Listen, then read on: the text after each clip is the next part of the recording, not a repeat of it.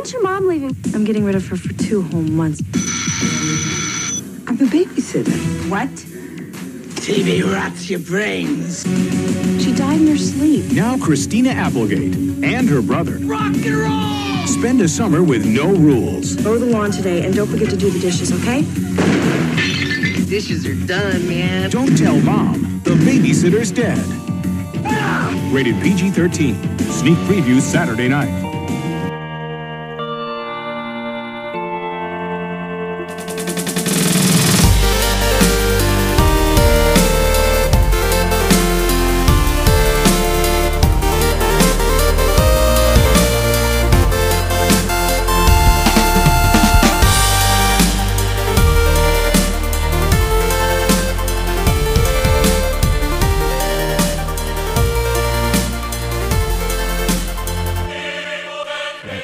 Robot's Got Time. Robot's Got Time. December 7th, 2023.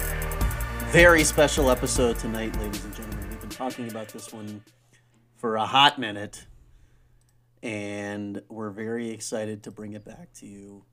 It's Bro with Scott and Todd rewatchables here. Um, and this is something that you and I have tried in the past. One time we did a rewatchables with Indiana Jones and the Temple of Doom. One time. And although Good you'll evening, Scott. good evening. Although you How are you? almost well, although you almost I'm never going to interrupt your preamble. Oh, okay. Go ahead. How are you? Juicy. I'm good. Juicy. Yes. Great. What are you drinking there? Is that OJ? It's Diet Mountain. Fanta? OJ. Oh, No, I it's don't Diet know. Mountain It Dew. looks fucking orange. Now it looks like. Now it looks like piss. DMD. Mountain Dew. It's DMD.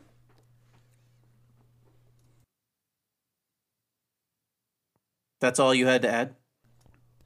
I mean, I just thought we'd do a little check in before we jump into the movie, but it's going to be a long one, I think. So let's go. I know. That's why I wanted to hop right into it. I'm going to edit all this out now. You fucked up.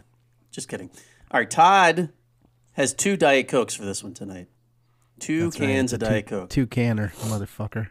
Now, if you've ever listened to this podcast before, you know that Todd drinking two cans of Diet Coke is not that big of a deal. However, he just rarely has two cans of soda for any podcast. So he's locked in. Anyway, as I was saying, for some reason Todd interrupted me mid thought. We did this with Indiana Jones and the Temple of Doom, and I'm not going to lie to you. And as I was saying, I rarely admit this. Todd would rarely admit this as well in this podcast. We kind of didn't do a good job. It wasn't a good rewatchables. I don't know about we. Looking back, looking back, the preparation wasn't up to par. But for this one, again, I don't know how it's going to end up. We haven't even started recording or talking about it. But I will tell you that I am super prepped, super pumped. It's going to be a good one. Tonight we're doing a rewatchables for the 1991 classic. Don't tell mom the babysitter's dead. Um, why why are you looking so confused? What is happening? Nothing. I one of my things. I'm doing a little math, so I wanted to. Oh, well then that's why you look so confused. That's all you needed to say. Todd doing math. Surprise. I mean, do you want to get into my math? It's it's Yeah, about sure. the movie. Uh, Okay. Yeah, I mean, well, let's we can let's get into the movie a little bit, and I'll I'll I'll, I'll me- tell you what my math was. Let me continue my now multiple times interrupted preamble and preface, and then you can add a little as well. So don't tell the the viewers, babysitters. I'll give the listeners and the viewers a hint. It's about Concetta Tomei, who is uh, the actress who plays the mom. Okay. I think that's how you pronounce her name. It's an Italian name. If you had to use a calculator to Italian, do but- anything about her age, I'm going to be not surprised, but very disappointed because I feel like that's what you're doing right now. Yeah, it was definitely about her Oh my god, you're so stupid. Take an age, subtract 32. I assume is what you're trying to figure out. Yeah, yeah well, I didn't know how many how many years had been since the movie came out. I had to look up when the movie aired. Why don't you tell I them when the movie aired? The movie we're I already doing is did, but of course you weren't paying attention.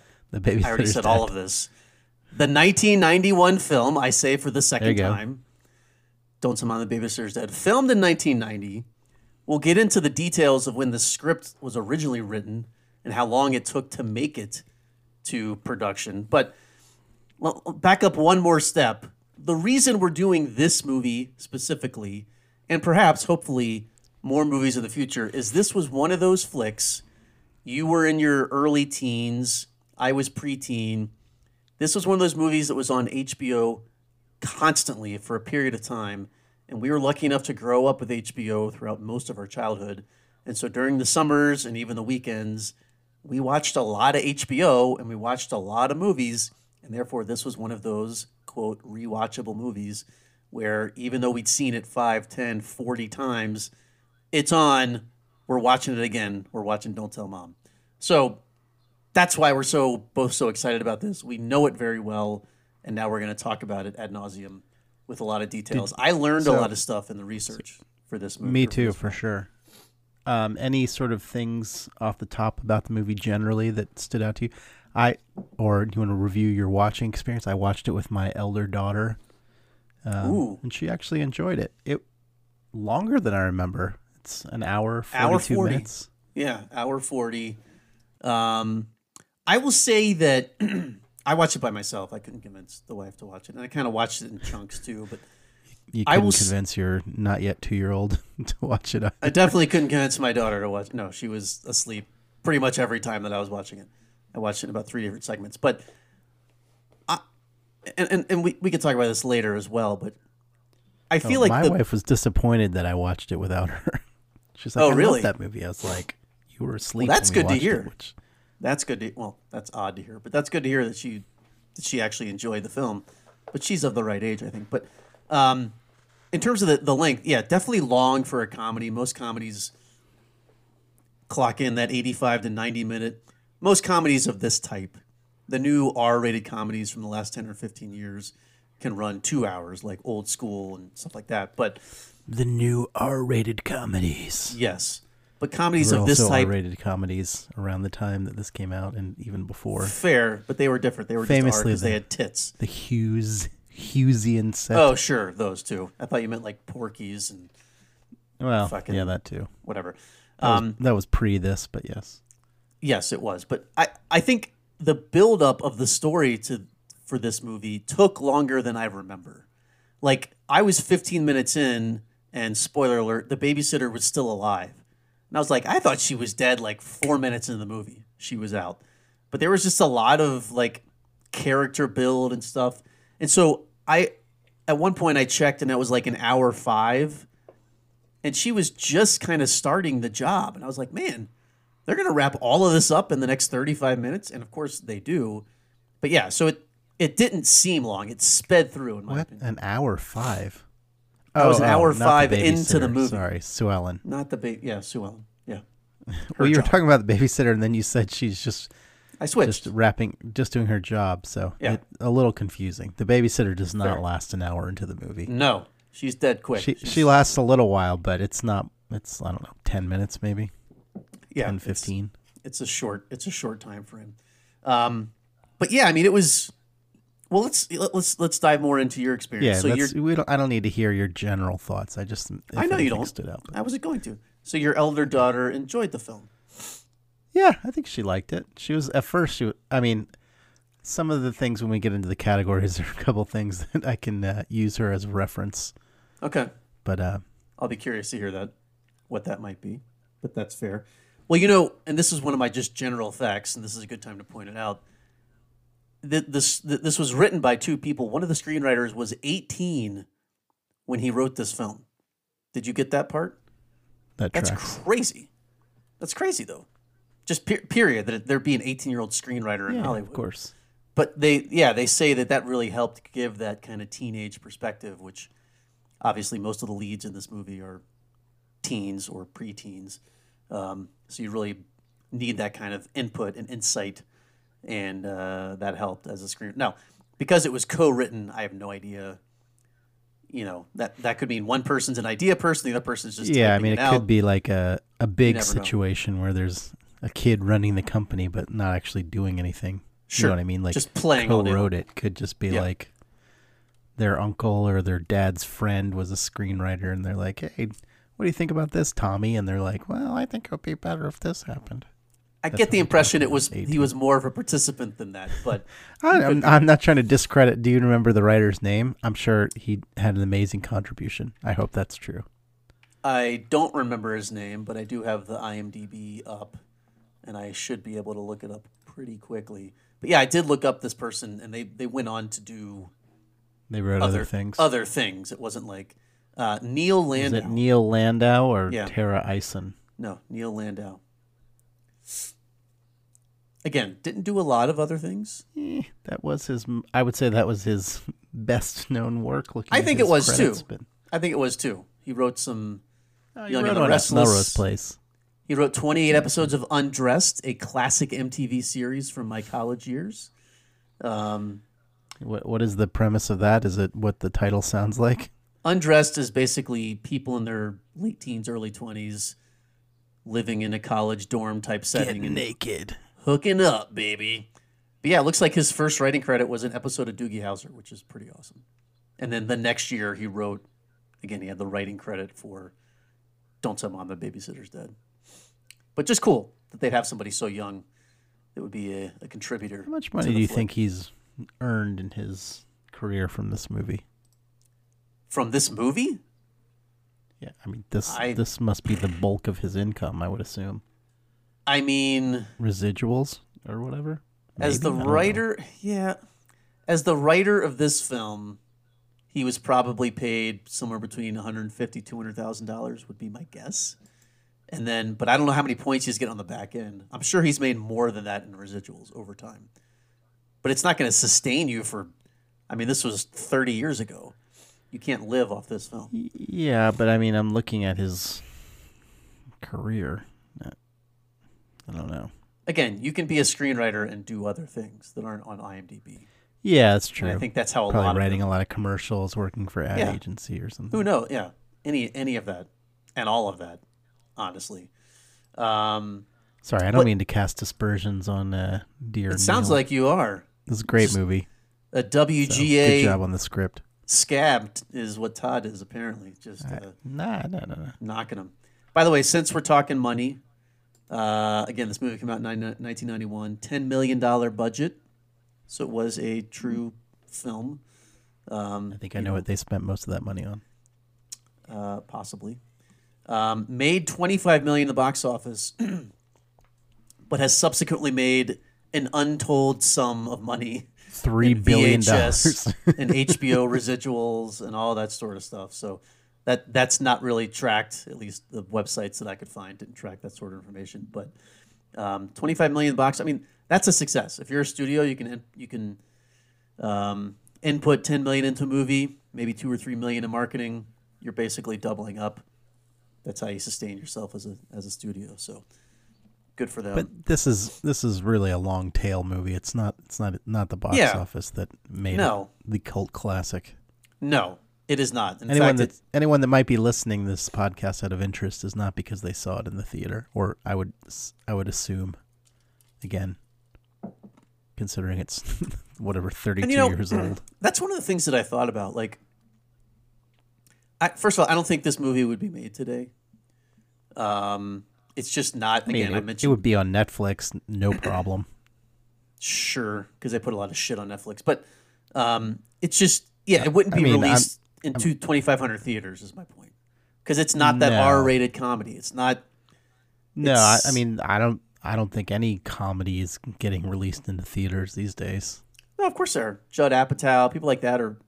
I mean, I don't know what Maybe. his last movie was, but are I think even flicks. even like one of his bigger movies like um, Knocked Up or knocked uh, up forty year old virgin. Yeah, I think those would have a hard time getting a theatrical release these days. They're just not making. But I'm saying I mean, they it might get a release, likely. but not a widescreen release, just because it's the movie theater. So you're saying only in the shithole. only comic book movies and Tom Cruise Pretty much. I mean, those are the things that, uh, unless it's like an indie movie, A twenty four Right. puts it out. Like maybe he has a deal with them. I don't know. Or He has his own 24 thing. I'm puts sure. out good shit. Yeah. Anyway, regardless, my point is, this movie would not be released today, in in, at, in theaters, like I was saying, Um, it's just it was just a different time, I guess. Yeah, I not don't, a knock I don't on it, think that's I don't but- think that's a a knock on its quality though. I mean, maybe whatever. No, it's 30 it's not. 30 years old, so It's 30 years old. Exactly. Um, do you want to talk about Raj? Good old Raj, what his review was? Did you did you oh, research no, that I at all? I don't give a shit what his review is. But yeah, let's talk about it. I mean, there's not much to say. Two stars. Out Um, of 5 or is out that of a five. thumbs? no, it's Okay. it's I. The website I went to, I thought it actually gave it a thumbs up, but I, I it was very confusing. Anyway, two stars. Wait, it was, was Siskel still alive for this? Did Siskel Oh, yeah. as well? in '91. Yeah, but I, I didn't know when he fucking died. I didn't look up the Siskel review. Um, the odd thing was it was a really positive review. Like he he gave a lot of parallels to you know other teen movies. He mentioned John Hughes. We'll talk about that later about the connection that John Hughes had to this film, but um, it was actually a pretty positive review. He just said it was only two stars because it just didn't have I don't know. I guess it was missing the production value or, you know, the star power, although certainly the, the lead of this film was a pretty monster star at the time. Um, but yeah, it was just just two stars, but yet a somewhat positive take overall from old Raj, which was good to see. I was not expecting that. I figured he would have shit canned this movie. Oh, I so I just did a quick uh, Google search of this. This Siskel uh, put it as his one of his worst movies of 1991. See, So, there you go. Fuck you, dude. Yeah. That's why I don't give a shit what they think about movies because a lot I've never cared what movie reviewers think Reviews about movies. are terrible. Yeah, it's uh, I feel like Siskel's more of a like a downer. an uppity asshole than Yeah. Ebert is. Well, yeah, that is true. They both were. They both had their time. That's for sure. Um, but yeah, so it's just you know, it's just again, let's before we get to the categories, obviously, let's still dive in a little. This Oh, came sorry, out. uh, just to, just Yeah. to, one more on this. Um, this comment says in Siskel and Ebert's defense, I didn't I didn't watch the whole thing.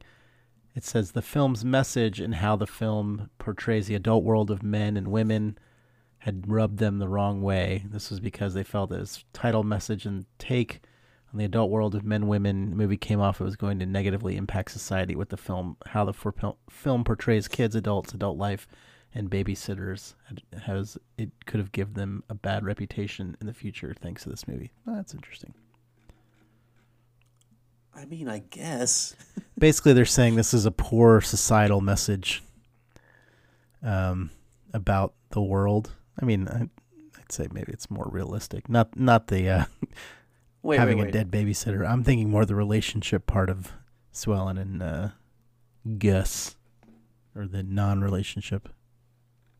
I mean, sure, but and we'll talk about this a lot later as well. Like Gus was he, he was a slime ball from the second he was he hit the screen. So the Yeah. fact that he's like kind of a lurch and a, a predator almost, A lech, you mean? whatever, is not like it's not like he's portrayed as the hero. He's in that No. anti category the whole time. So yeah, don't I think they're clutching message. their pearls a little on that. If, if, that's true, again, I didn't watch it. You can watch it on YouTube, I don't care to watch dear it. listener. Yeah. Yeah, look up the Siskel and Ebert review from 1991. No, worst of 1991. It's it's Oh, one of the four. 91. Oh, wow. One of the I figured there was a top 10 at least, one of four. Well, according to the key moments, and I, again, I didn't watch the whole video. I just googled it. There's uh, the return to the Blue Lagoon. The babysitter's dead. Is how they reference it in the clip. Nothing but trouble, and the quickening. Hmm. Nothing but trouble. I believe is a Demi Moore film. It looks like. Nothing but trouble is terrible. That's got uh, Dan Aykroyd. I you've you've probably seen that too. That's another one that was right in that wheelhouse that I saw. It's really bad. It's just Possible, weird. sure. It's a weird. It's. We're not going to do that on this show because it's not rewatchable, but it is bad. Definitely bad. Um. so what else? What else do do we want to do in the the No, that's, that's here. enough. Let's get into it. That's enough preamble. Right to the categories. Okay. Sure. I mean, We I can start- tell you. I can tell you my math thing if you want. Okay. Yeah. Let's let's So as I'm watching this, they in the very beginning they equation. They say something that uh, the mom is 37. I looked at her and I said, 37. no. I don't think so. And uh, she was. when do they say that? when they filmed it? Uh, I don't know, but I just I noted it. It's got to be in the first. It's the first thing I wrote down. I think so. It's got to be in the first Interesting. ten minutes. It, Okay. it must be like Sue Ellen's lying around, and the mom says, "Well, when when you're 37, you can go blah, blah, blah, blah." Oh. Okay. something like that. I believe is the context. I did not write down more than I put mom 37. what the fuck, basically, because Yeah. I was like, mm, I don't think so. Yeah, she does not look nor play nor anything like a 37 year old. That's for sure. It's weird. We're both men of her. Also, Sue Ellen's 18, so what what are we saying here about the mom? She's 17, but yeah. or 17, whatever. also, we're we're both men of a certain age. I still watching this movie when I saw that character, I was like, yeah, she's definitely much older than I am. And now what you just said, in reality, she was a year older than I was when this was filmed. Yeah, playing someone how I mean I've I've heard other podcasts talk about this how people used to look look a lot older. Like if you asked me how old was she actually, I would have said like early 50s.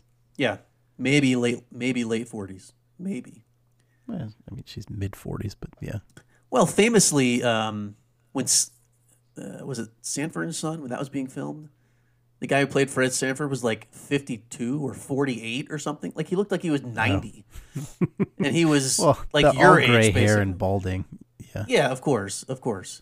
Um, but yeah, I mean, when you, when you go back to the seventies and eighties, His name Redd Foxx, is that his name? Redd Foxx. Yeah, sorry, you, you got that right. Is that his name? That sounds weird. Yeah, no, that's right. Redd Foxx. It does sound weird. It's a weird name, but that is his name. Okay, let's jump into it, Todd. We start as our uh, influence for this podcast always does with the most rewatchable scene. And don't tell mom the babysitter's dead. Oh, is that what we're starting with? Yeah, we're doing this in order. Did you want to start okay. somewhere else? We can start wherever you want. No, no, that's fine. And what, Most what did you, or do you want me to go first, or do you want No, I'll go first. We can we can bounce back and forth. I don't know how many you have. I have like eight. Um, but the first one I have is you, wait, you have eight most rewatchable scenes? I have eight most rewatchable I, scenes. I picked one as the most since it's Oh. superlative. oh shit. well, then why There's- don't you there's a you, billion you do categories on your scene? Yeah, you do your scene, and then I'll see if it's So one I. I, I don't know if it's the most rewatch. It it is for me just because it it holds some sort of a nostalgic Memory. emotional power to me. Yeah. Is the uh, the scene in the toy store when they're bouncing around on the Oh uh, god. the bouncy balls? I intentionally left that one scene out. That's this could only happen to me or whatever that song is that's playing. Uh, Sue Ellen famously or Christina Applegate terrible at bouncing on the ball. Yes, But the there's worst. there's some real you can you get some chemistry vibes between them. For it looks sure. like they're actually having fun. Todd, that's the whole reason that that scene's in the movie is to show the Um, No shit, Scott. I'm telling you, that's why it's my favorite, or the most Okay. not my favorite, the most rewatchable scene for me. There's also somebody I I don't know his name. There's a character actor who plays an employee at the toy store in the background, and I was trying to think Really? what I would know him from, but he's Oh, he's been on sitcoms. He plays like a a dad or principal and something else. Probably Is he the one that eventually tells him to things. stop? Like, does he have a line, or he's literally just in the background? Uh, I don't know if, know if he has a line. I recognize him visually. I'll see if I can find it. But Oh, okay. Don't do that during the show because. No, you're good. Go ahead. you'll- tell me what your most rewatchable. All right, my scene scenes. Um, Yeah, these, some these, of them. Give me some. these are in order.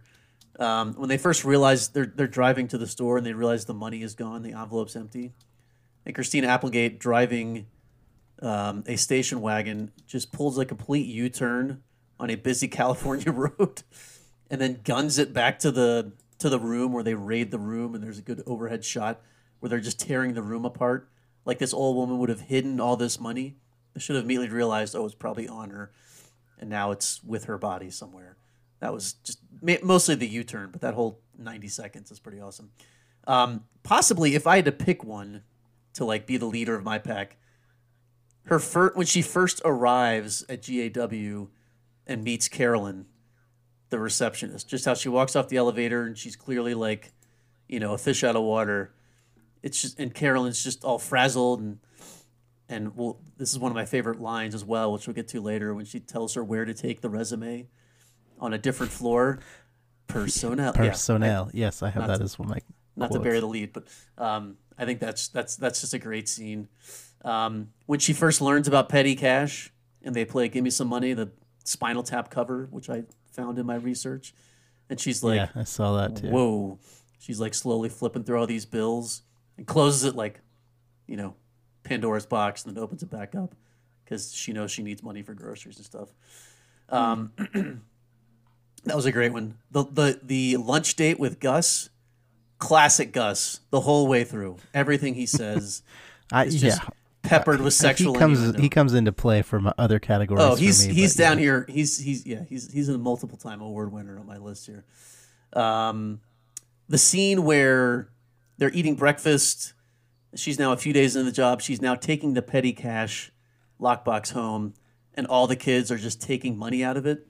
And Walter takes what has to be between fifteen hundred and two grand. Just takes a giant chunk of money. I just that just cracks me up every single time. Um, Rose, her boss, panicking about GAW closing. You're just telling. You're just listing all the scenes. In the, I'm the not movie. listing all the scenes. And then she drops the M and M's on the floor. She picks them up. She's stuffing them in her mouth. Just a classic overreaction to losing one Yeah, client in the that business. that now that the fact that she ate them off the floor seems extra It's- gross to me. I It's pretty gross. It's pretty gross. Um, and then I have uh, Kenny and and Sue yelling at each other about like adult shit. Like they're they're at home and Maybe if you went, took me out Yeah. to dinner once in a while, that yeah, that that that actually that would be my sec. That would be my number two scene for most rewatchable. It's just fantastic.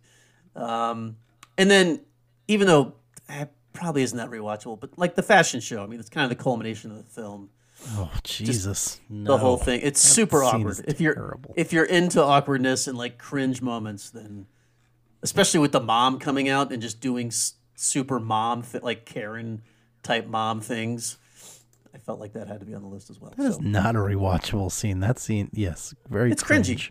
If you're, which clearly you're not. I think my daughter might have said that during that scene. This is so. Like she turned away. Yeah, I can't watch. Which is fine. That's funny. Okay. Um, what is age the best, Todd?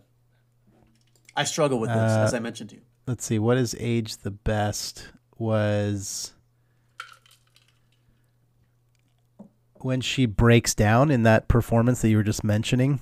That seems like some a realistic depiction of what would actually happen to a 17 year old. Just like Like I can't do the, this uh, the anymore. shareholders meeting in the fashion show, and she's like, "I can't handle this. I'm only 17." That seems actually like one of the more realistic parts of the movie, where she's That's supposed to be a kid and freaks out. Yeah. No, I thought that was pretty. That's that that that's a good call. Again, I struggle with this. I I kind of forced two into this category. I had two of what age the best. I said pizza places with arcade with like video games. Early on, like very early on, when they're just hanging out, and she's trying to figure out what she's going to do for money, or maybe she just gotten the job, I guess. And they went to the pizza place, and they're all playing video games and just eating pizza. Um, those are still around. I wish there were more. that's of them. age the best for you. That's age the best, yeah, because it's still it's still classic. Um, and then, and you could argue this could be what's age the worst. I put smoking in the office. Like oh yeah. Sue Ellen and Carolyn are just smoking constantly throughout. I mean, this movie is a great time, like a time capsule of shit Yes. that happened that does not happen anymore. Yes, a hundred percent. I mean, that's so. some of my age of the worst stuff. Should we? Okay. Should we? yeah, let's let's that? hop into age of the worst. Again, I So, struggle a few the things. Yeah. A few things. Uh, the hi-fi system that uh, what's his name orders? Walter. Um, Walter, Walter. orders. Yeah. You know, like you said, he gab- grabs a wad of what looks Yeah, like, like two twenty five hundred dollars. Yeah. it's like a seventeen inch TV, Yeah, uh, four thousand components and like cabinetry. That It's like It's, like, Skrillex's ridiculous. studio. It's yeah, it's, it's insane how many pieces are are in that system. That's Um, pretty funny. When Sue Ellen starts again, Rose is showing around. She's like, "Here's your computer. There's your mouse." She points out the mouse because a mouse is a relatively new thing that people aren't used to using. Yeah. Ooh, a mouse. Interesting. Yeah. That is. I'm sure people are like, "What the fuck's a mouse?" Yeah. Um, and just Gus in general, his whole character, Mm. I don't think is aged particularly well. Again, like such a Because of- Yeah, because he's a creep. That's fair. Um, I thought the most obvious thing, and I ex- actually wrote this down before I even started watching the movie, of what age is the worst, is the fucking fashion. The point of the movie oh, is Oh, yeah. fashion, and the fashion My is daughter was like, "Those terrible. outfits look terrible." horrendous. They they barely made it a few years beyond when this movie came out before it's like, yo, it it had a had a real like jams feel to it. The color palette that she was using in the final fashion show. yeah, Um, and just put- like the moves that they make when they're modeling. yeah, they're spinning like and yeah, no shaking their models ass. The Boy Scout Also- like ooh.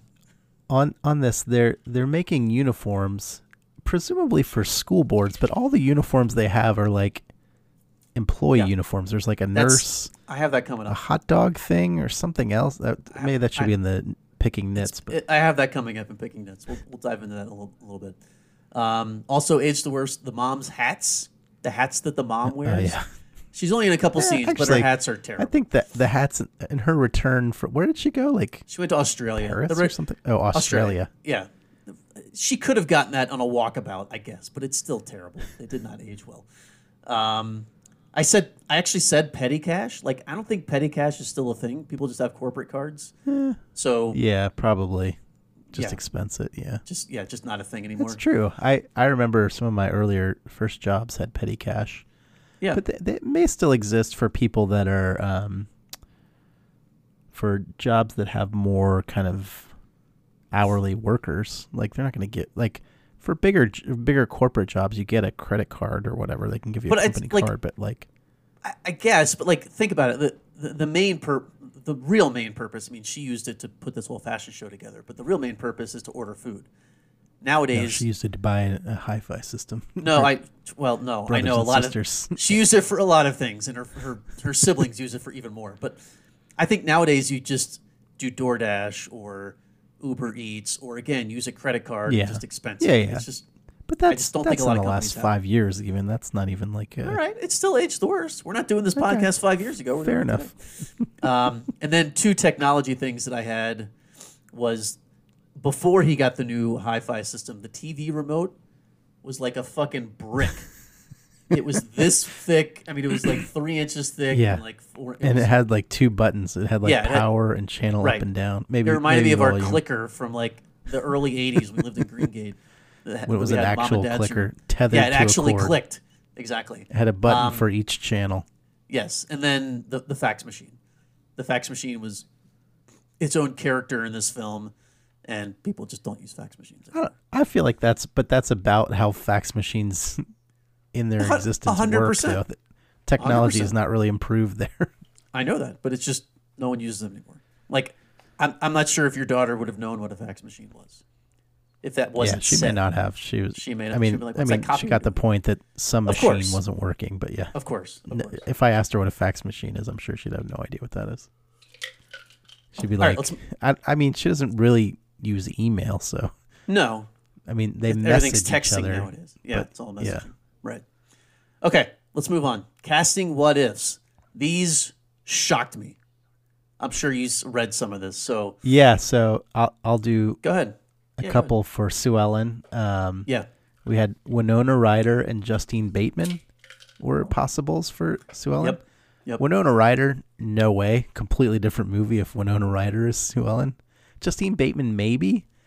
I mean, Yeah. it's funny because she hasn't really acted since this era. So, like, Sure. if I'm thinking about her coming off of Family Ties, like, she had a similar vibe, but not quite as, like, Which is, by the way, which is why I think she was the one that was actually she was selected. I think they even did some pre-production and then she left, which is what opened the door for Christine Applegate. But gotcha. Justine She doesn't Bateman, quite have the, like, happy vibe that she doesn't. Justine and- Bateman's a little more. and- Uh, also, Winona, they're they're not like as perky as Christina well, Applegate is. Winona, this would have been Or right after role. Beetlejuice, Edward Scissorhands. Like you, when you think of Winona Ryder, you're thinking of like a goth kid. Yeah, Like it wouldn't have worked at Robert all. Smith from The Cure. not that exactly. Not that she can't be. I mean, she's a she's an actress. She can change her persona, but Yeah. that's what people would think. Justine and Bateman, Heather's, like all those movies, she was yeah, like just the yeah the the weird you know a the, dark, the weirder the kid. dark pale girl. But then Justine Bateman was just a year or two re- removed from Family Ties, where she was the older sister, but she felt to me That's like an even. I know, I know, but she felt to me like an even older sister.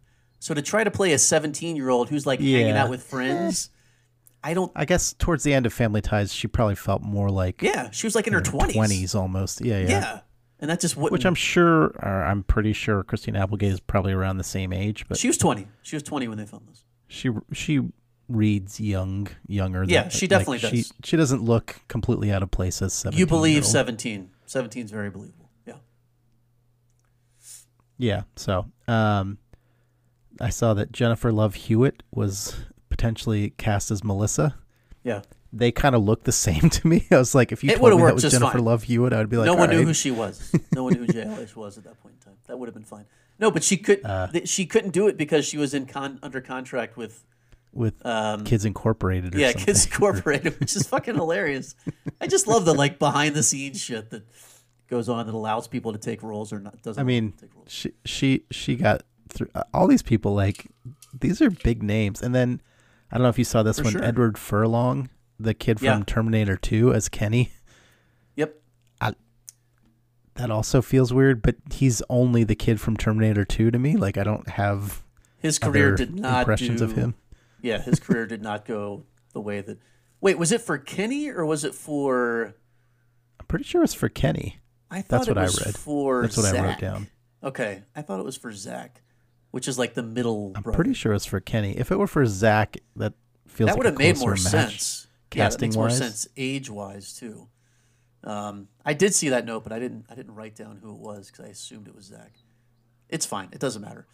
Um, Yeah, it doesn't. It, he wasn't cast. no, he would have been- wasn't. Yeah, And Zach, we we noted in a previous episode of our podcast that he he died young. Yeah. Not not too long after this was filmed, I think. Drug overdose. Which, by the way, I'll just bring no, that he up died now. in 2000, so 10 years But after still, this was. But Yeah, nine. Yeah, ten years after it was filmed. Um, but um, yeah, one of the notes that I had is that they almost like he almost shut down production, and he did slow down production because at that age he was abusing drugs. He was like thirteen, and he was already using drugs. So for him to die nine years later in his early twenties, unfortunately, R.I.P. was not a big surprise. Um, just one of those sad stories of Hollywood. These young actors getting into things they shouldn't be getting into. By the way, the, the Jennifer Love Hewitt role went to um, Danielle Harris, who, if you're a horror film fanatic, she was in Halloween 4 and Halloween 5. She's been a lot of stuff since then, too, but at that same yeah, age. I saw she actually has more credits than most of these siblings. Yeah, she didn't go on to be a huge star, but she uh, she's had a successful acting career for sure. Did you want to talk about the directors as well? Did you have that? Oh, I, It's a that's all I had thing. for casting. What if Oh, okay. they don't usually cast the directors, but go for I it. understand that, but it's it's interesting. These names that all turned down the the chance to direct this: John Landis, John Hughes, Amy Heckerling. That one really surprised me. Chris Columbus. Amy Heckerling did. Um, uh, didn't she do um, fucking the show that I was on, Gilmore Girls? Isn't that Amy Heckerling? Or am I thinking of somebody not else? the creator. No, that's Sherman Palladino or something like that. Maybe Sherman. I don't know. Amy Heckerling, American filmmaker. Clueless, Fast Times at Ridgemont High. She did a Look Who's Talking movie. Sounds like she would have been a good fit. yeah, Clueless. Clueless is the one I was thinking of, not uh, not whatever the hell I said. But anyway, um, Amy Heckerling. Where was I? Chris Columbus, Joel Schumacher. They all turned down the the chance to direct this. John Hughes is the biggest name on that list. The chance to direct this. I mean, again, well, they were. It wasn't- was all offered to them, and they said no. Yeah, John yeah. Hughes only said no because he didn't write it, which he always. He didn't exclusively Oh, do that, but usually most of his films he both wrote and directed, and some he just wrote, of course. But The director was Stephen Herek, who directed uh, Bill and Ted's Excellent Adventure, Yeah, they got a guy that was like, okay, who are you? Mr. Holland's Opus. Those those are the most notable things in two his names. Yeah, Stephen Herek. Way to go, bruh. Anyway, okay, so that's casting what ifs. Let's move on. Oh, also the Mighty Ducks. There's some other. He did a fair number of films in here. He's got some success. That's what Todd's saying. Yeah. Um, best that guy, Todd. I'm So interested for me, to see what you're going to say for this one. the best that guy for me is um. Well, there are a couple couple. I wasn't exactly sure what this was because there's like this, and then um the um The Dion Waiters Award. shit Dion Waiters. I wasn't quite sure what Yeah. the difference between those two were. Best that guy is just a guy who you're like, what else do I know that guy from? And then Dion Waiters is also a small part, but just comes in and steal like steals scenes, but is a very small role. Well, I, I'll. I will. You tell me who yours was because I will change my Dion Waiters award. So my best that guy. Oh no, Oh, sorry. Go ahead. Yeah. Uh, yeah, I'll flip them. I'll say the best that guy was the babysitter. She was actually a really good actress. Like she was very convincing in her role.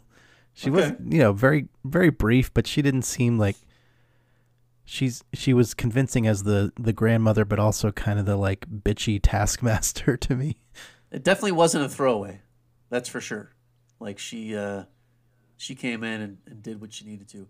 And I Mrs. didn't do played Yeah. by Ida Ro- Rice. Ida Marin. Reiss Merin, born in 1913. She died seven years after this film was made. Um, but yeah, she had she had a pretty prolific. I mean, she had 82 credits.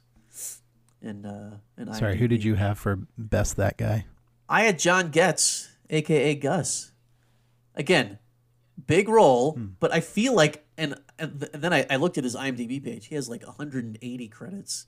He was a soap actor turned movie actor, um, including movies such as Blood Simple, The Fly, and Men at Work, which is definitely where I know him from. The famous Emilio Estevez, Charlie Sheen flick. Um, and then, so he he did I movies. like he has a very 80s 90s look. hundred it's his hair, that weird. It's his like, hair. It's his hair. flop. Yes, he's got the flop. And then after 2000, he did a bunch of like single episode TV appearances, but he's still like he he's getting it done. He's that guy. The guy you've seen Nice. from something else. So, okay. Um All right, next up, there's no debate here. Best performance by a pet. Uh, Bud Elvis. As, as Elvis, the cardigan Welsh corgi.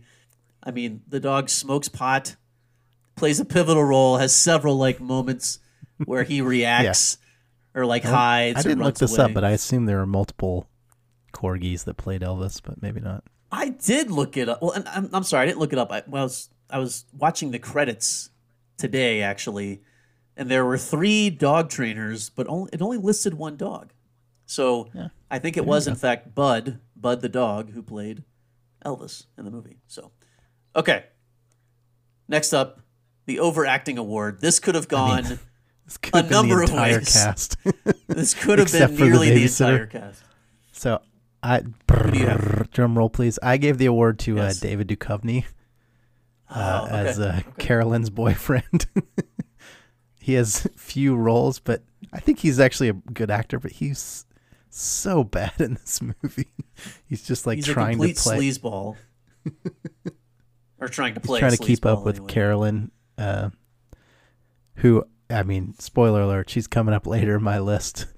Um, sure I think is. she's definitely one of the uh, the the bright spots of this movie. But Okay. yeah, David Duchovny's like just like you said, sleazeball doofus. So And he, here, here were my. I didn't want to give it to the kids because I feel like it's too Okay. easy to give it to the kids. Like It is. I, a lot of them are under twelve or whatever, so like they're they're gonna No, be a I- little hammy. By the way, I thought, I thought they all did a good job. I mean, some were a little hammier than others, but yeah, I thought here, here were my nominees. This was a tough one for me, but here were my nominees for the overacting award. It could have been John Getz as Gus, because every scene he's fucking hamming it up. yeah, but that, that I think that fits his character better. I'm just gonna talk through this. I know it does. Yeah, yeah. That's fine. It could have been Duchovny. Duchovny was on my list. It could have been uh, the receptionist for sure, because everything is over the top that she says. Yeah, I feel like that. I I like her performance though. Like, it's a great role. like she does a great job. yeah, she she played it perfectly. She she like you are you are completely convinced that she is a colossal bitch who's just Yes. like I mean, feels it slighted says as she should. yeah, and it's that's literally the description given to her by um by what's her name, the main the the main female by by Rose. oh, by Rose. Rose says say she's Rose would be on my list of. Rose is definitely on the list. She would be my um, number two on this. Franklin is on that list. Everything he says is a little like I, I feel like he's really hamming up his role. I, low on the list, but on the list. he list. did a lot then- with his his few lines though. And then here's here's an interesting one. oh, every Swell, single- he's so great with the staff. He's so great with the staff. Every single one of Kenny's friends could have gotten this award as well Yeah, that's fair. because they're all over the top stoners, just real. And some get when we get down to my favorite lines, there's a couple that come from that crew. Um, but even though I know you're going to disagree with this because you already said so, I put over I I put John Getz as Gus as the overacting. I said everything Hmm. Yeah, he does is over the top. I, I every scene- it. I mean, And every scene, almost every scene this that is, he's in, this is not a uh, this is not the I know. um, I, I understand. James Lipton uh, nominated film. inside the actor's studio. I understand. We're not we're not going into but thespian 101 But again, I- I had the note that every scene he is in early in the movie, in the first half, immediately bad jazz starts playing in the background. Like they're just really presenting him in a way. Yeah, maybe the maybe the soundtrack should be part of the most over, worst overacting. More overacting Some possible. there's some real bad soundtrack choices. There is. Getting back Okay. to like the fashion show and shit. Oh, for sure.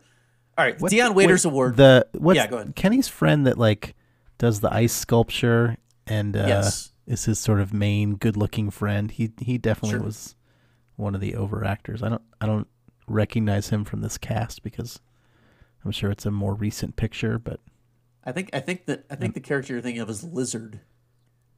His Yeah, name is Chris Claridge. Chris Claridge, and you don't know him from anything else. This is basically he was in Uncle Buck, the TV show, for one episode, and he was on three episodes of Ferris Bueller, the TV show. I don't even see him So- on this thing that I'm looking at. Yeah, I'm in the IMDb. I'm pretty sure that was Lizard. Again, Yeah, all of Kenny's friends right. were like Hellhound, Lizard, Skull, like. So- yeah, I see Hellhound. He Who looks about the same. Um, it also says that Tyra Yeah. Banks was in this movie. I, I do not recall her. She must have been like one of the friends in the background or something. That's like on the Google like cast that can't possibly. list. be She's listed. I, I can't verify the accuracy of that. half-ass internet research. You're, you're skipping categories, Todd. There's no way that's Sorry. Okay. Dion Waiters Award. Let me explain real quickly what that is. I don't need to give the whole background on who Dion Waiters is, but again, as I mentioned earlier, the Dion Waiters Award is for someone who has a very small part and just comes in and cooks. Like give give him give him some utensils, put him in the kitchen, Yeah, yeah. cook, just for a couple Heat minutes or a couple scenes. Yeah, heat check. Yeah. I mean, I have to give this award to Carolyn. She's my heat check. Yeah, it's it's tough. So the thing that you always she's, hear, she's one of my favorite characters in the movie. Sh- uh, For sure, 100%. The thing you always hear that Bill Simmons talk about when he does his rewatchables is that certain people, if they have too big of a role, they don't qualify for this award. I think Carolyn has a pretty large role in this movie. So, again, we'll let it slide, only though. in like five or six scenes. she is. You're right. It's not that much. But, um, and then when I tell you mine, you'll be like, well, it's he, he was in the same amount. I, I put Duchovny. You mentioned it earlier. Duchovny is Oh. just He's so bad though. he's so bad, but it's every line you know exactly the character is going for. And again, this is pre X Files Duchovny. Like I'm not going to say no one knew who David Duchovny was, but no one knew who David Duchovny was. This is a very small role for him. Five years later, he was the biggest TV star in the world, but at this point, he was just a schlub with the slick back hair. Again, the clothes. We mentioned the clothes and what age the worst. His clothes fit I, terribly. I can't put Duchovny as the heat check guy. I'm trying to think. Okay, I'm, I'm me- looking at the cast to see if there's anybody else. Maybe Well, uh, let me give you another one. Kathy Let me give you Henderson another one. as Who's Kathy Henderson? she's the, Oh, uh, the secretary that uh The QED. that QED helps reports. out. Yeah, the QED report. She I thought really about her, uh, but she doesn't. Yeah, she doesn't really. It's not really that impactful. Um, let me give you another one. Okay. How about the clown dog manager, Mr. Egg? Think about it. Think about it. I, c- I could Very small that. role, If, if you're looking for a very is- small role, but he is over the top. Like he's memorable. I mean, he just- could he could also win the overacting award. hundred percent, he could win the overacting award, and that's that's another one that was in the running for me. I forgot to mention, Mr. Yeah, he, definitely in the he would. for I think he's actually worse than Duchovny as far as the overacting award. I forgot about him. Okay, we'll we'll switch the a overacting award small to that. part.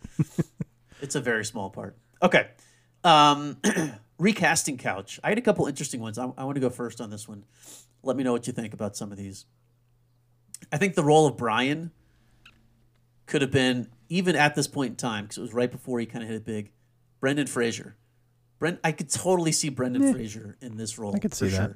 Maybe a little too tall, but otherwise he'd little school fine. ties. Yeah, yeah, right around the school ties time. Um, Lea Thompson, I could see as either potentially Sue Ellen, probably a little old for Sue Ellen. I could see Lea Thompson as Carolyn. You think? Think about it. Picture it. She might be too young for that though. Too young for that? I mean, think about it. So oh, Lea sorry, Thompson, this is Carolyn. I thought you were thinking. I was thinking um, not Rose, not Rose, boss. Carolyn. Rose. Yeah, yeah. no, the reception. Yeah, no, she could. She could definitely do Carolyn. I could see her doing that.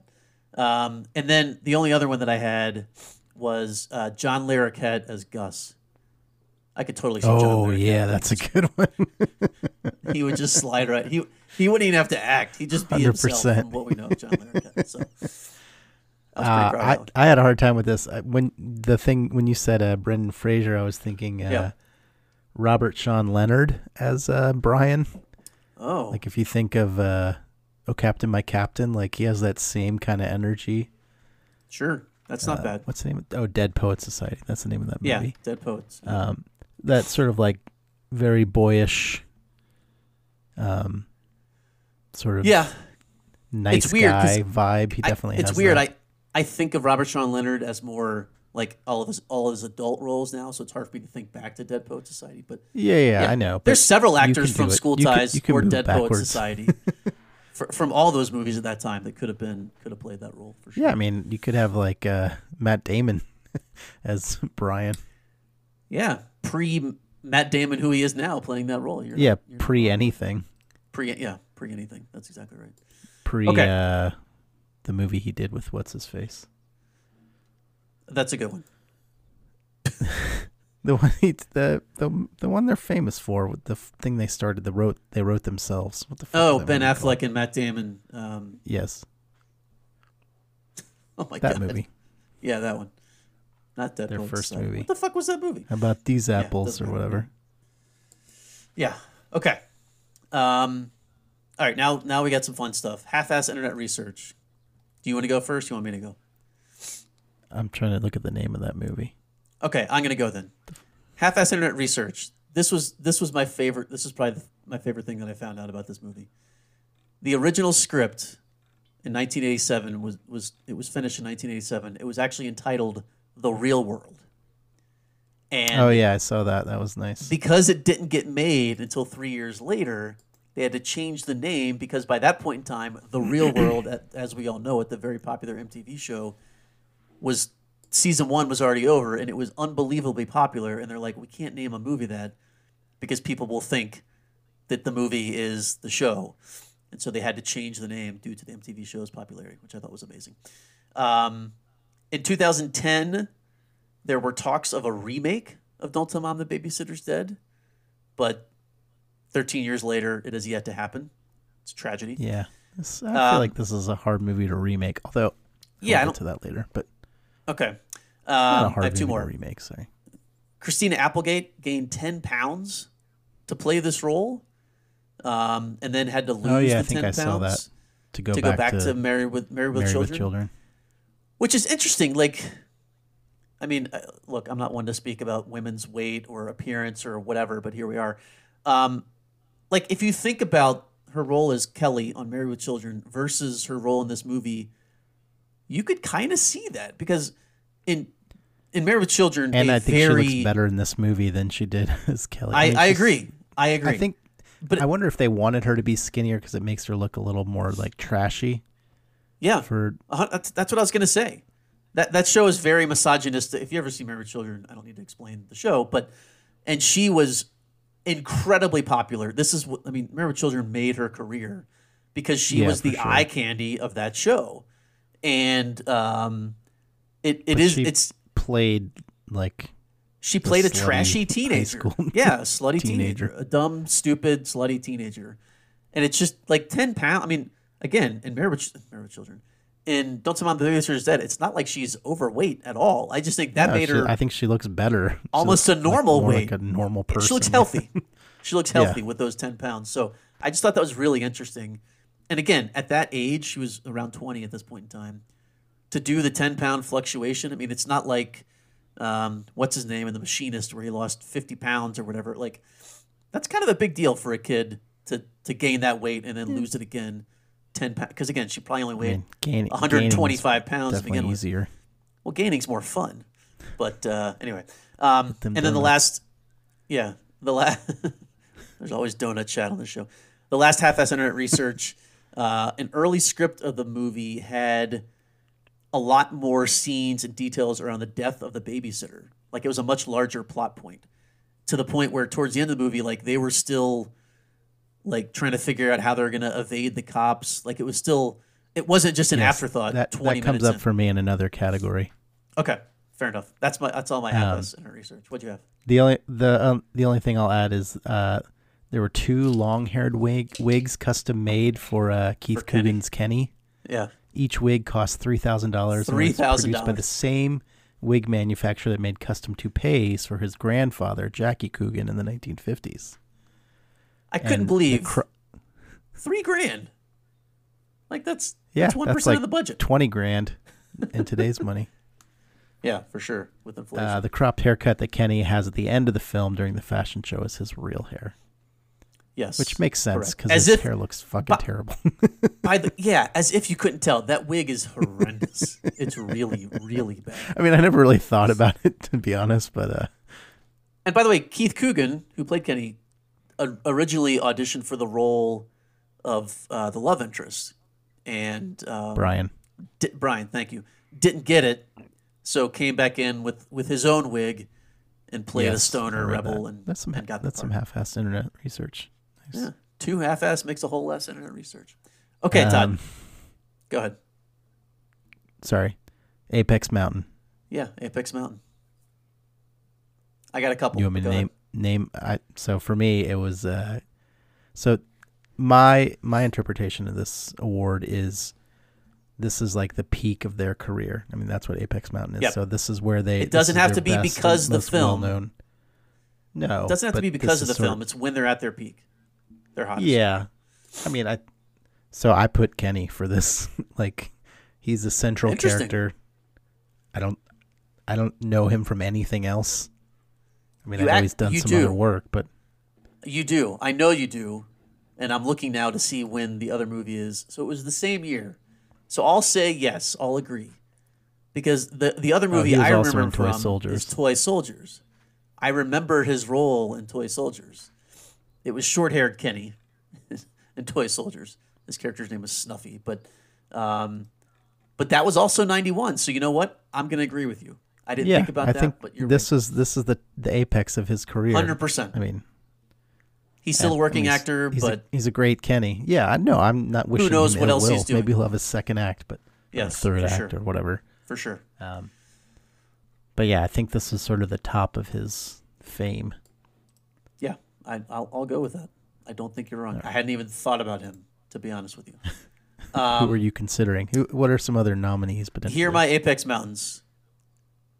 The first one is a question Is this Christine Applegate Apex Mountain? It's several seasons No, into Married no with Children. way. What do you mean, no fucking way? It's several seasons into Married with Children, which I think was her apex. No, she's Name she's two that Netflix movies- show Dead to Me. Okay, has You like know four that. seasons. She's still I happen to know that too. Okay, but is she at her, at the height of her popularity? You can't argue with me that high popularity is anything beyond Married with Children. That made her I, career. I think she's been more popular since that. Hmm. Because I don't, I don't think of her as the married with children person anymore. I th- I think of her sadly as the breast cancer person because she As do I, because that's very recent. but- Okay, but you can't do recency bias. If you asked a hundred people, what what role do you know Christine Applegate from? Ninety of them are going to say Married with Children. You're not one of them. That's fine. You didn't watch the show. It was on for ten years. There were 259 episodes, and this was five years into, or four years into that show. Yeah. I think don't- you could make the that's a- debate. It's a debate. But I think she's whatever. she's lost that that I, I and I don't I don't Um, She's disagree. also an Anchorman. I think I think a lot of people our age probably know her from Anchorman. Okay, or more. that's fair. I think it would be an interesting conversation to have with other people that that know of her career. You're right. Anchorman was a big one. I'm not a huge Anchorman fan, but she did have a very large role in that. I think a couple. I think both of those films, or two. I would those say yeah. Like there's the there's this the Married with Children and um. Fuck! Don't tell mom babysitter's dead. I Yeah. just had a complete brain fart. Um, and then I would say she had some other stuff in between, but then like Anchorman and that Dead to Me stuff. Oh, she was also in that sitcom Up All Night with Will Arnett and Maya Yes. Rudolph, which wasn't very long lived, but I think people liked that. or all that popular. 35 episodes. Again, it's just it's like saying Michael Richards is known for anything but Seinfeld. It's maybe not that dramatic. I but- disagree. I I think Michael Richards a hasn't really done anything else and is best known. Like Kramer is such an iconic character. This this time when she was Kelly in this like it's it's more like um Julia Louis-Dreyfus. The no, I was second trying to wave think with Veep. Oh, okay. I was yeah, yeah, almost that. Because Seinfeld's more like- popular than Veep, but Veep was a very good show. And I think a lot of popular show. people, I think people who didn't watch Seinfeld live probably know her more for Veep. Sure. Like, you know what I mean? So there's a whole, she has a whole legion of fans that only know her as Selina Meyers or whatever from Veep. They don't even, like, Yeah. they've probably seen, I'm sure they've seen Seinfeld, but they think of her more in that way because they love that character. And that's, she's the titular role and like the main Yes. part of that. So, Correct. Correct. yeah, I think that's a good comparison. Uh, Okay. Still, this is her apex. So yes, I would not put her. At, I would not say this is her apex mountain. I would. It's debatable. Long Okay. story short, Yeah. Two other quick Kenny ones. I think is a, a more clear apex mountain. It is, but a much smaller character. Two other ones, real quick. Babysitter movies. Obviously, there's Babysitter's Club. I don't know what else there is that I can think of. Adventures in babysitting. Adventures in Is that what you Babysitting. meant? No, I meant a movie Babysitter's called Club. Babysitter's Club? No, I meant Adventures. I meant Adventures in Babysitting, which is uh, what's her name? Elizabeth Shue. Yeah. So no, probably that's, uh, not. what's her name? That's. Or is it Lea Thompson? No, it is Elizabeth Shue. I It's get her Elizabeth confused Shue. with Lea Thompson. I know it happens. Um, so probably not. But I just wanted to They're put the that out there. as a person in maybe. my mind for some reason. They're definitely not. I know they're not, but in my mind they are, for, especially from that period. Yeah, they, they had similar similar arc to their careers. Okay, so probably not for babysitting movies. I think Apex they Mountain. they look similar to me too.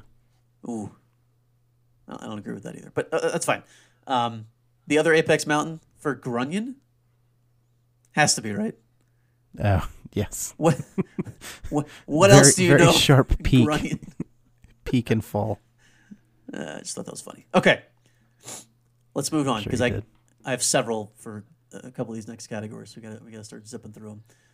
Picking All right, nits. picking nits. Do you want to go first, or do you want me to? I'll go first because I'm sure I have more than you. Would this happen nowadays where an unknown elderly woman is brought over to babysit kids for, I don't know, two months' time? It seems like they didn't know who this woman is. Maybe they hired her through a service.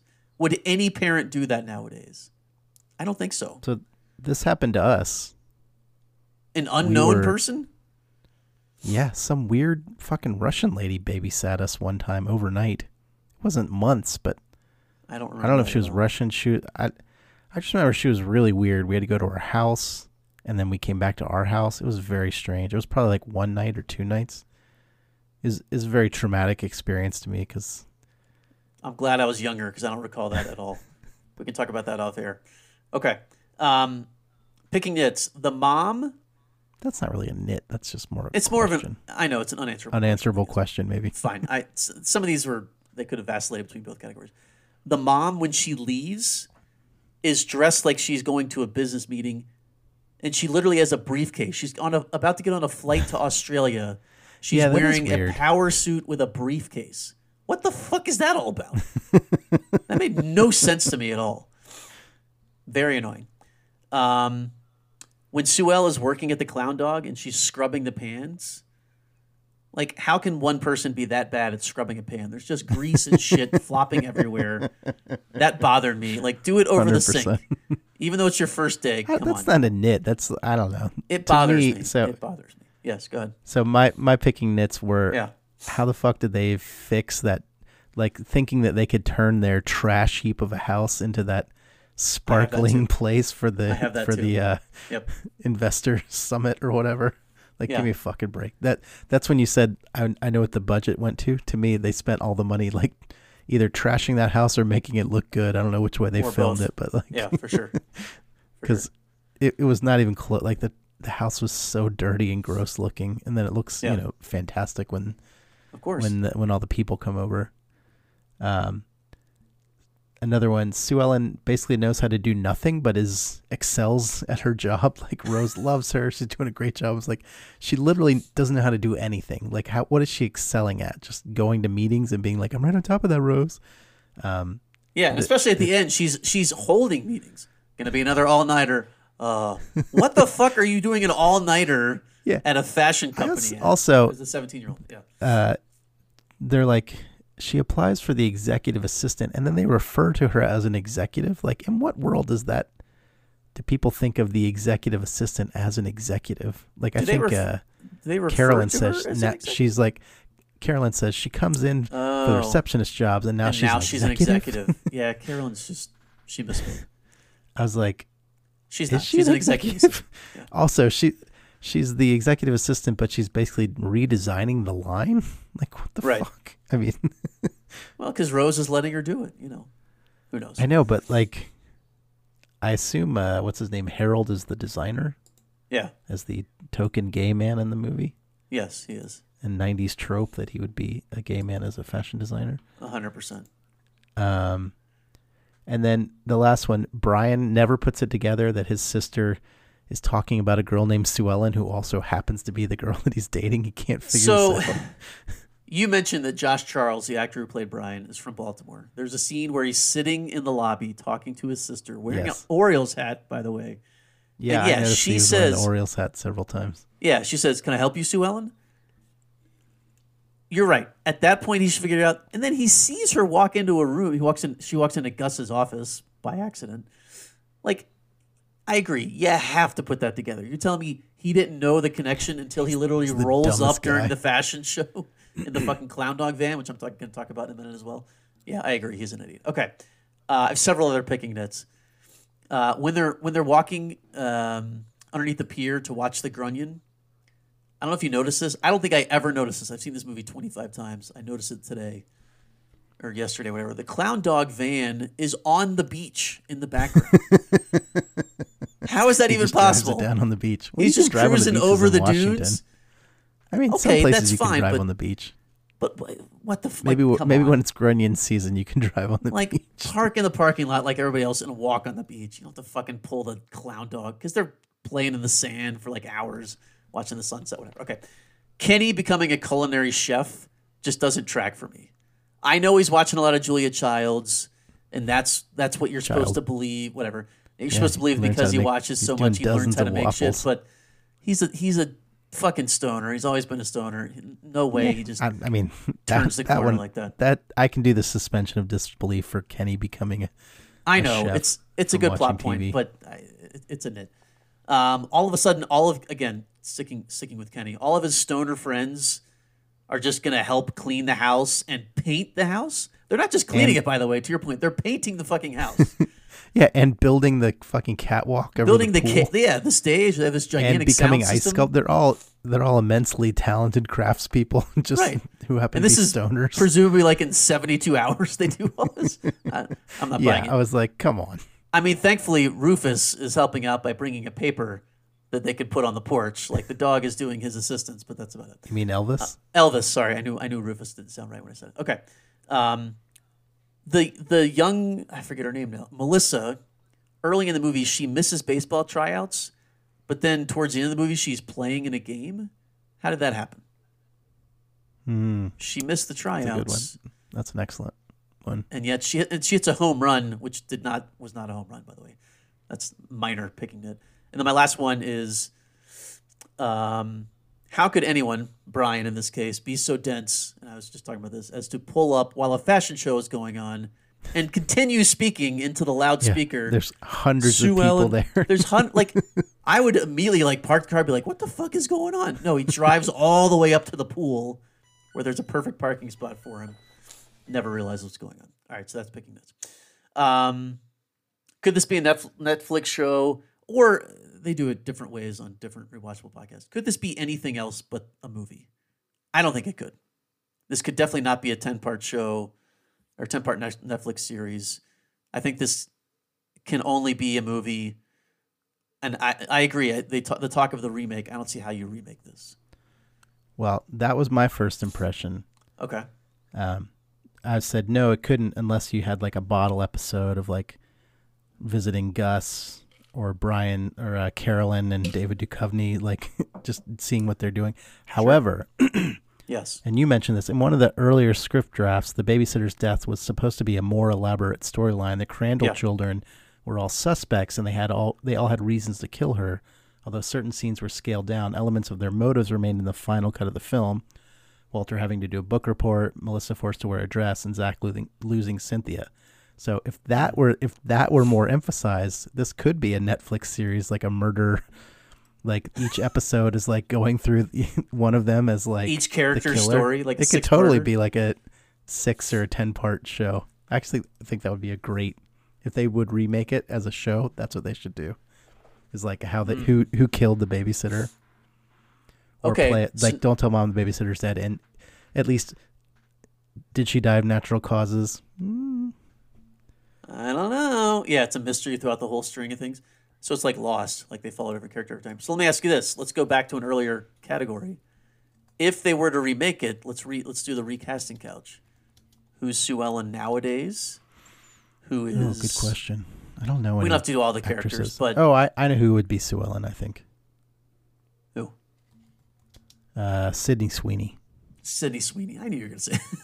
they talk about Sydney Sweeney a lot on some of the rewatchables I've listened to Well, recently. she's blonde. She's youngish. She's probably like 25, but I, yeah, don't- I don't know any actresses younger th- or actors younger than that. okay. Who would be might- the like love I don't? I don't know many high school or, or 20. I don't know how old Sydney Sweeney is. She's probably like I 30. think she's like twenty. I don't think. Well, maybe. I, I have no idea. Who's the love interest? Who's Clown Dog? Timothée Chalamet. Yeah, sure.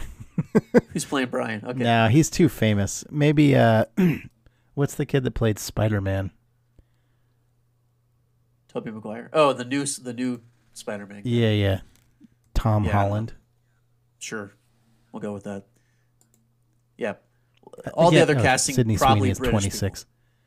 Um, th- I think both. Sid- I mean, if Sydney Sweeney and Tom Holland were in this, then they'd be way more famous than any of the people. There'd be some heat. There'd be some heat on it. That's for sure.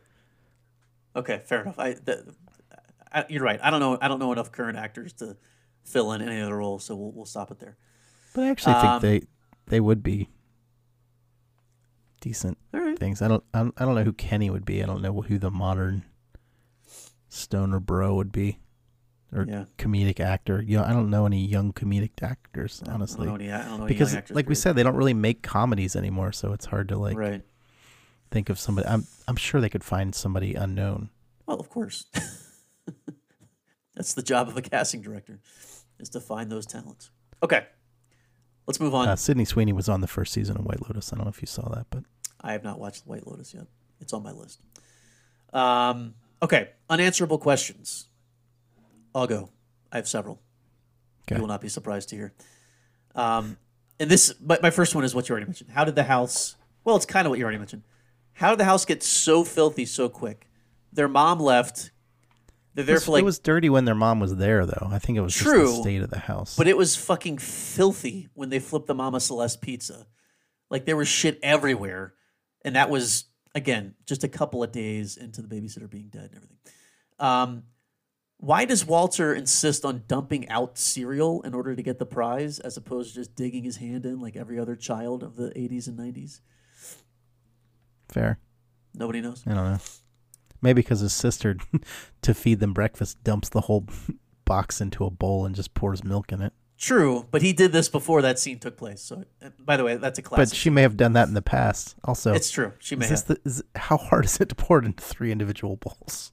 It's not, but she's got shit to do. She's got It, to get. it is a good visual gag, I guess. It is great. Yeah, that should have been one of my one of my most rewatchable scenes.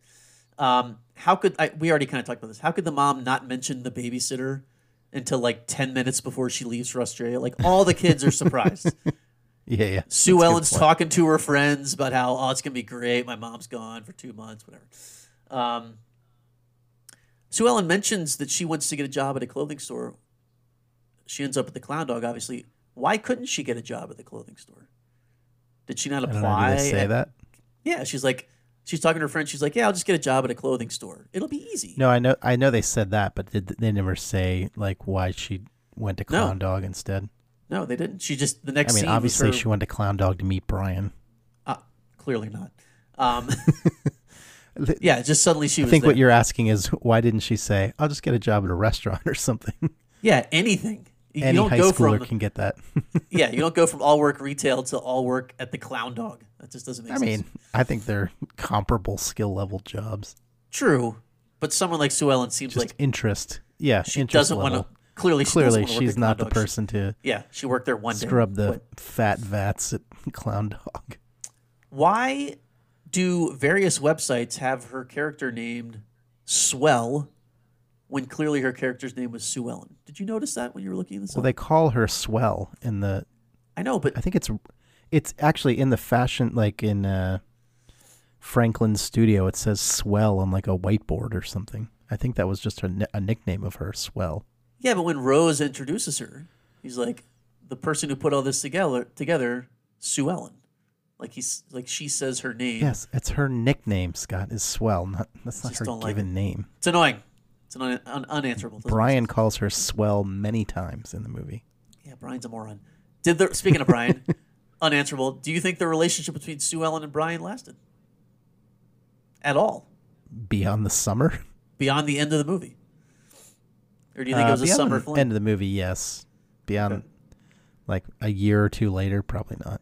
They just seem like Be- totally a because he's kind of an idiot. he's a doofus. He works at the fucking Clown Dog. She's got all these fashionista type friends. It's like a prep dating a nerd, is what it seemed like to me. Yeah, yeah.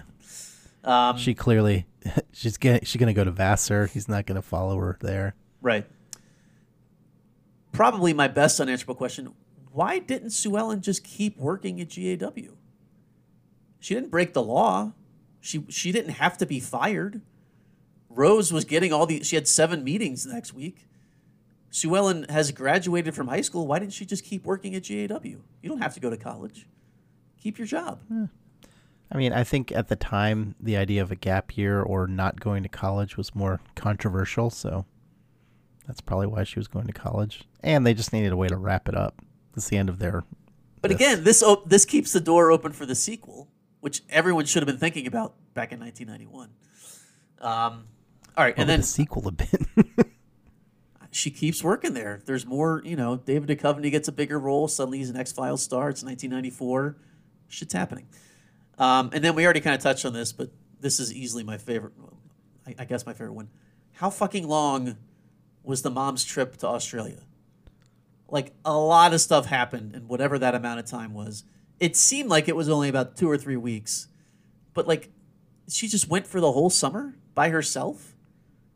What mother does that? yeah, When her it's a single travel situation. plans. I need some time off. Like, I mean, well, if you're going to Australia, you don't go for a, a week. No, you go for a couple of weeks. I get it, but the impression is that it was the whole summer. Yeah, This was it two and a was most of the summer. I don't know. I, there's a lot of like holes in her traveling by there- herself and there leaving her children with a 90 year old Okay. woman. Exactly. What do you have Um, for unanswerable? My unanswer- unanswerable questions. How did the uh, the mortician guys get the cash? They just search her pockets before they I mean, put her they in the. they buried the body, so clearly they went through the whole morgue process. So yeah, I guess they searched her pocket and found pockets and found the money. And then my biggest question is, why did the drag queens steal the car? like why? Not not only why did they steal the car. car, but yeah, but why?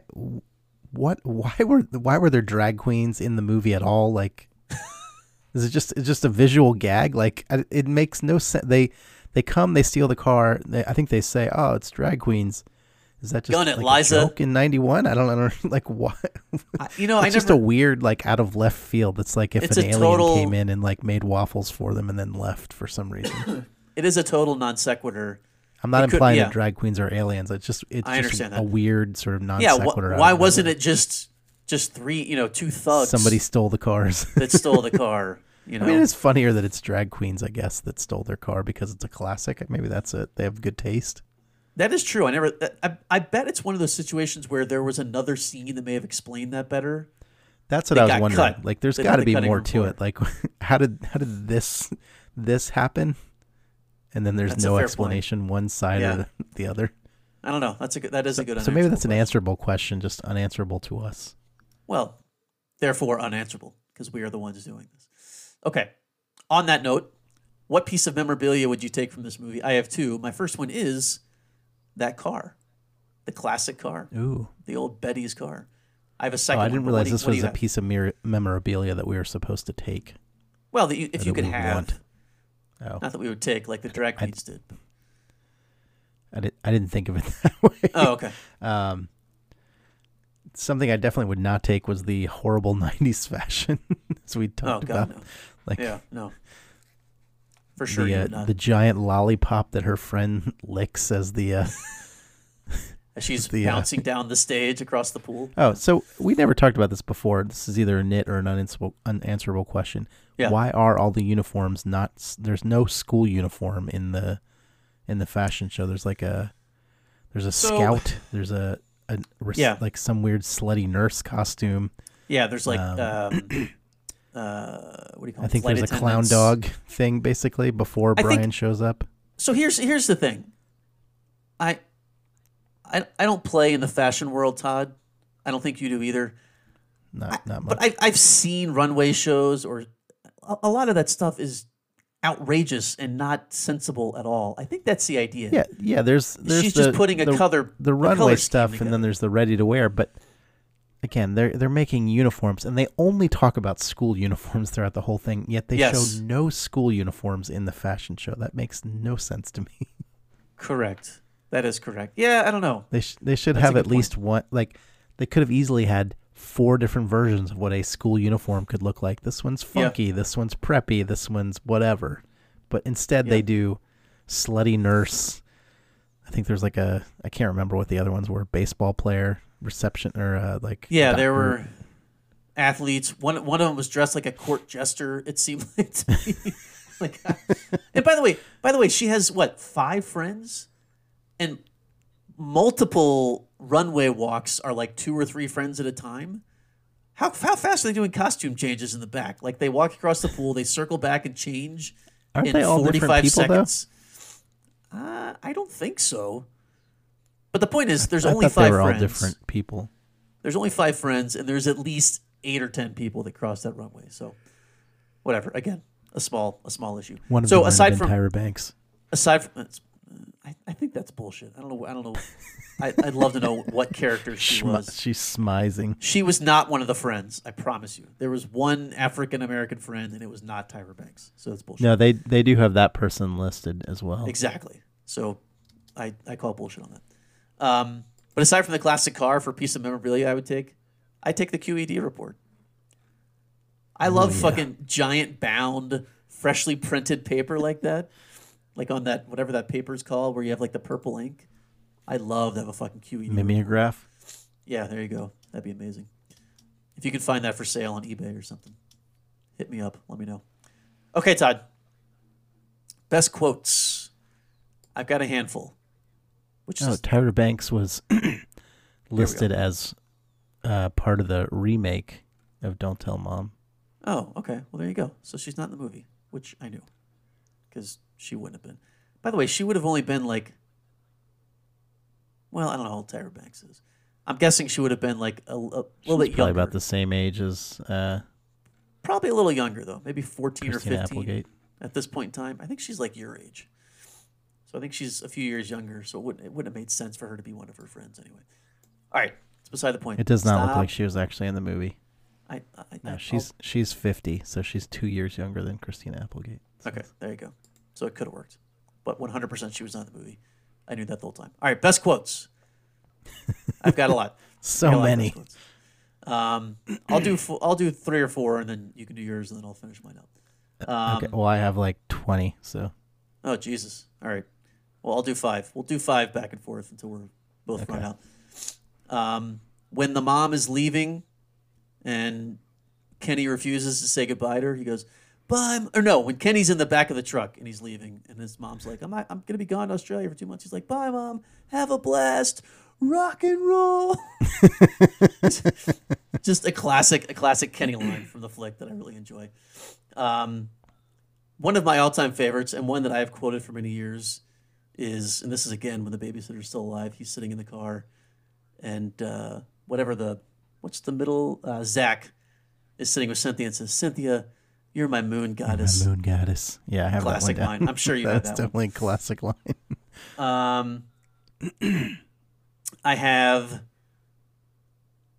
probably my favorite line is when Carolyn's first scene after she tells Sue Ellen to go down to floor how to find the personnel office. He says she says there's a great big sign that says personnel. Personnel. the You're way she says to go that, down to personnel. personnel, which is on the fourth. Yeah, it's a fucking classic, classic one. And then I know you'll have this as well. Bitch. So I'll stop here after I say this one. But the dishes are done, man. When they're fucking yeah, I definitely shooting- had that one. pulling the uh, doing the skeet shooting with the dishes off the top of the roof. Okay, I've got more, but go ahead. You do a few. Um, Sue Ellen says, I think to Kenny. So I didn't write down the context of these. Cooperate, I'll make your summer a living hell. This is Yeah. earlier in the in the film. Yep. Um, also, she says this place is a crock. We're not going to make it two months, or maybe Kenny says that. I'm not actually sure who says that one. This place is a crock. Like, It, it's one of the two. I don't remember who that who said that. You're right. And then I think Kenny says this. Shit, you're gonna drown. Choke and makes Yeah. the choke motion. Yeah, neck. that's good. Choke. And then yeah, that's definitely. and then uh, Kenny says to Walter, "Don't you ever go outside?" And Walter says, "Nah, no TV." no TV. I almost wrote that down. I I'm glad you did. That is a classic, classic Walter line. As he's sitting on the couch, a place that he never leaves. I also had uh, dishes are done, man. You're supposed to go down to personnel. I love course. she says that. And Cynthia, you're my moon goddess. Yeah, you can't not have those.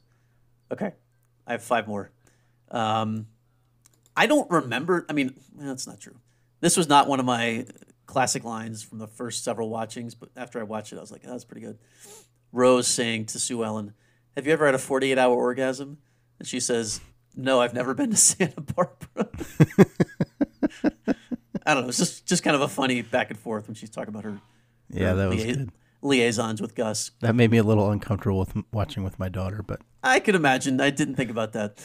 Um, when uh, Walter first has set up the uh, the home entertainment system, and it's playing like that ah heavenly music, and he just looks up at it and he goes, yeah. "Awesome." I remember yeah, saying that for classic. years. I would quote that, and only I knew what the hell I was talking about. But that's one of my favorite ones. Um, I, I mentioned earlier the scene between Kenny and Sue Ellen talking about like adult stuff, and when Kenny says, "I went ahead and I fed the kids. I worked all day on that casserole." like he was so upset with her for not coming home in time to eat the casserole. It's just such a. It reminds me of the Seinfeld episode where Kramer, where uh, Jerry gets home late and Kramer's made dinner. Or no, Oh, yeah. I'm sorry, Kramer gets home late and Jerry had made dinner. He's like, "Well, it's cold now." I don't know. It's just classic. Um, two more.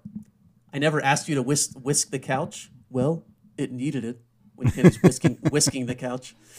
And then, uh, although I hate all these characters, it is a classic line when uh, Carolyn and the David Duchovny character pull up at the fashion show towards the end. Oh yeah, I wrote this And one down say too. to, they say to park the car, and he goes, "Park it yourself, Metallica breath." Just another classic one. Okay, that's all I got for quotes. Uh, so Kenny says this to Sue Ellen, "You're a career woman now. We can afford to be hospitable." I was classic. Because he and his friends are eating all the food. Yeah. Yeah. Uh, Rose also in that same scene says, "Every girl over twenty-five should have a cucumber in their house," which I think is a masturbation reference. It's very no, it's for disturbing to me. no, it's for the eyes because later I know, but she she says the the eyes part, but double entendre it's for Okay. other stuff. Yeah. it could be. It could be. Um, I have the park it yourself Metallica breath. Kenny also like when he gets dressed up. It's Kenneth Yeah. when he gets his, Kenneth after he gets his haircut. Yeah. And then uh, at the end, when Carolyn and David Duchovny are coming to uh, Rose to to rat out Sue Ellen, she Rose says to her, "What is it, Carolyn? Something." Just like you're always bringing me shit. that was that's the best line that Rose has for sure. Yeah, that is a pretty classic. Yeah, Rose has some good lines. I don't. What, what's that? Uh, what's that actress's name? Joanna, Cassidy. Cassidy. She does. She she plays that part very well. I think. Again, she's overacting in multiple occasions, but she does have some good lines in her interaction Yeah, with Gus. Her yeah. interaction with No, I enjoy I enjoy her role. Again, yeah, for sure. you can't you can't take any of them too. You can't be too No, critical of their acting. It's a comedy. Actually, on that front, I feel like uh, Christina Applegate plays it pretty well throughout the movie. Yeah, it's a great It performance. doesn't That's doesn't why ever very really feel like she's overacting no, to me anyway. no, Again, sliding scale here, but yeah, for sure. Um, okay, Todd, who won the movie? I mean, it's got to be Sue Ellen, right? Swell, she won the movie. She's the star of it. She comes out the best. She uh, steals all the company's money and then basically gets her friends to work for free to uh, pay it off. That's true. They get a new hi-fi entertainment system with a. I was about to say, by the way, she she only worked there long enough to get what one and a half paychecks. Do we know if she ever paid back all the petty cash that she took? If her, no, if her she career wrote ended? receipts. She didn't pay it back. She just expensed all the stuff that they did. Yeah, I suppose. She paid the ice sculptor. She paid the painters, yeah, no, I know when they when they were looking through the petty the cash, The caterer. but like, did she put the receipt for the entertainment system in there, and was that signed off by Rose? No, find that hard to she the money she spent on the entertainment system she used to pay for. She didn't pay those people anything. She said we have to do this to make up the money that we spent on other shit. Right. Yeah. Yeah. All right. Yeah, I mean, I, I initially put, and we talked about this, we texted about this earlier today. I initially put for who won the movie nobody, um, because this didn't exactly like launch any careers or whatever. But yeah, I mean, if you have, if if there has to be a winner for the movie, it's definitely Christina Applegate. No one else, no one else was harmed during the making of this film. Well, except unfortunately for the the young act Christopher Pettiet, who was apparently starting his drug use during the making of this film. But um, but yeah, you know, it didn't hurt anybody. Obviously, David Duchovny went on to great things, but he had a yeah, but I don't in think this film. helped him much. No, I, no. I would say uh, probably slowed him down, put him back. Josh. Charles, like he had some success. He was on like Sports Night and stuff after this. Yeah. might have helped him some, but I feel like I think Christina Applegate won the movie, i- i- just in her role in the movie, but also I think it just if everyone was thinking of her as the Married with Children character, this showed she could play. It changed other their characters. She wasn't. She That's wasn't fair. just that. Because that that show was so like lowbrow and kind of gross. Yes, it was very Like- polarizing. I remember not liking Married with Children because I thought I like I shouldn't be watching this. I just remember trying like watching it. Al always putting his hand down his pants. Like it just. I was like, It's in the opening credits. Yeah, Did not enjoy it. it'd be interesting to go back and watch some episodes. And see, I mean, I'm sure they don't hold up in a lot of different ways. Yeah, just to see how I'd- I'd misogynistic it was. It- So- I'm sure it doesn't. It's not. Yeah, doesn't I'm hold sure. up well by today's standards, or even th- that day's standards. I don't think that it does, or I don't think that it would, but just would be interesting to go back and watch that. Okay, so we'll we'll agree. Applegate won the movie. She was definitely the the star of the show. Um, okay. Anything else that we didn't hit? Any other facts, figures, Um, any other math problems we need to think so. solve? Dishes are done, man. Yeah, Dishes that was that was the done, first thing I noticed when she's she said she was 37 or whatever in the early in the movie, and I was like, I also way. rewatched that bouncing scene, and it was not the actor that I thought it was behind it. Looking at it on YouTube, he just kind of Oh, looked okay. like somebody.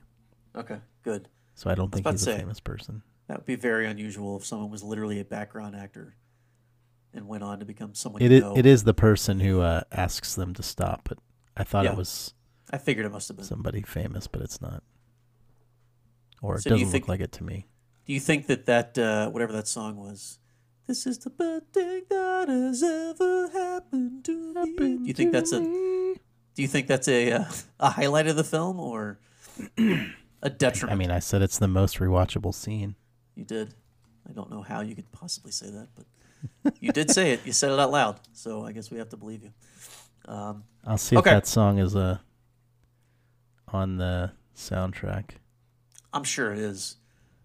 I watched I don't those know what credits it's too. Called but The the best thing. Perfect World, maybe. Uh, possible, maybe. I don't know. Soundtrack. Uh, here we go. Mm, no, I don't think it's that. What she don't know. It's the best thing the by best Boom thing. Crash Boom Opera. Crash Opera. Yeah, we found that at the same time. So shout out to the Boom Crash Opera. I feel like I've heard of that group, but maybe I haven't. I don't know. Um, I, that name does not strike a bell for me. Yeah, possibly, possibly not. Um, but anyway, all right. Thanks for listening. Uh, this pod was sponsored by Todd's Diet Cokes and my Diet Mountain Dew. So we appreciate. I forgot I had the second one. I didn't. I didn't drink the second one. Did you? Did you truly though already open it? Oh yeah, it's open. I'll have to drink it now. Are you gonna pound it before you? Nothing like having a second Diet Coke ten minutes before you go to sleep at midnight. Um, great plan there. Do not recommend. Um, so yeah, this was uh, yeah, this one went much better than the Temple of Doom one. It's good to have the research. Makes it a lot easier. Makes it more entertaining. Hopefully for the people. Let us know though if you thought this was more entertaining. Shoot us an email. TheBropodNetwork at gmail.com. Slide into our DMs. Todd's listening to the uh, what's the name of the song? I already forgot it. Boom Crash Opera. Boom Crash best thing. Opera, the best thing. I I could argue. Uh, they're from Australia, by the way. It probably uh, got picked up for the soundtrack after Sue Ellen's mom went there on her three month vacation. Yes, she. She's Anyway. like, I found this great song to play over You guys got to put this in the I'm flick. gone. It's gonna be amazing. Anyway, um, so yeah, let us know if you've got some other movies that you remember from your days in the mid '80s to mid '90s watching HBO in your house. By the way, you don't need to suggest them. Todd and I have plenty in our minds. Um, but yeah, we'd love to do this again. This was fun. So again, shoot us an email if you have those. The Bropod Network, the Bropod Network at gmail.com. Slide into our DMs on X or Instagram, the underscore bro underscore pod. You can let us know the same thing and just let us know if you uh, enjoyed this. If you did, we will do this again. We can't do it every week because it is quite a bit of work, but uh, I would gladly do these once a month or so because they are fun. And it's fun to go back and watch some of these movies that we remember from our childhood. So we'll uh, definitely be in the business of doing that again. They, so they could be more recent movies too. or they could be more recent. Yeah, I mean, who knows? There's literally tens of There's thousands a of movies. of to choose from. possibilities. Yes, it's a world of possibilities. That's exactly right. Um, so yeah, join us next week. We'll be probably closing in on some sort of Christmas spectacular. I don't know. We'll have to wait and see. Todd and I have not talked about that. I'm just throwing that out for the first time. So we'll see what happens there. Um, but anyway, uh, we thank you as always for listening. This has been the Rewatchables with the Bro Pod with Scott and Todd.